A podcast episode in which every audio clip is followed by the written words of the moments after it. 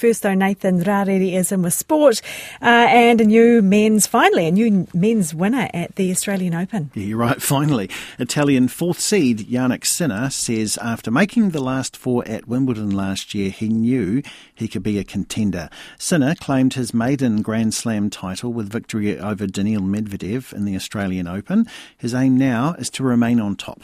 Beating Novak in the semis and then today Daniil in the final, it's. Uh they're tough players to beat. So it's, it's a great moment for me and my team. But in the other way, we also know that we have to improve um, if we want to have another chance to hold a big trophy again. Playing in just his second Test match, Shamar Joseph took seven wickets as the West Indies won a Test in Australia for the first time since 1997. The tourists levelled the series with an eight run win in the second Test in Brisbane. 24 year old Joseph quit his job as a security guard just 18 months ago, and skipper Kraigg Brathwaite only met him for the first time a fortnight ago. From speaking to him, I knew he was special. Um, he's a very confident guy, and today was a prime example. He told me, "I'm not putting down this ball to the last wicket falls." And this is a guy that had an injury on his toe. I mean, that's just hard. Meanwhile, debutant spinner Tom Hartley took 7 for 62 as England beat India by 28 runs in the first test in Hyderabad.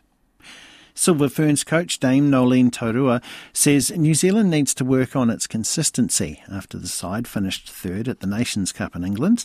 The Ferns beat a fast improving Uganda 62-57 this morning after missing out on the final against Australia.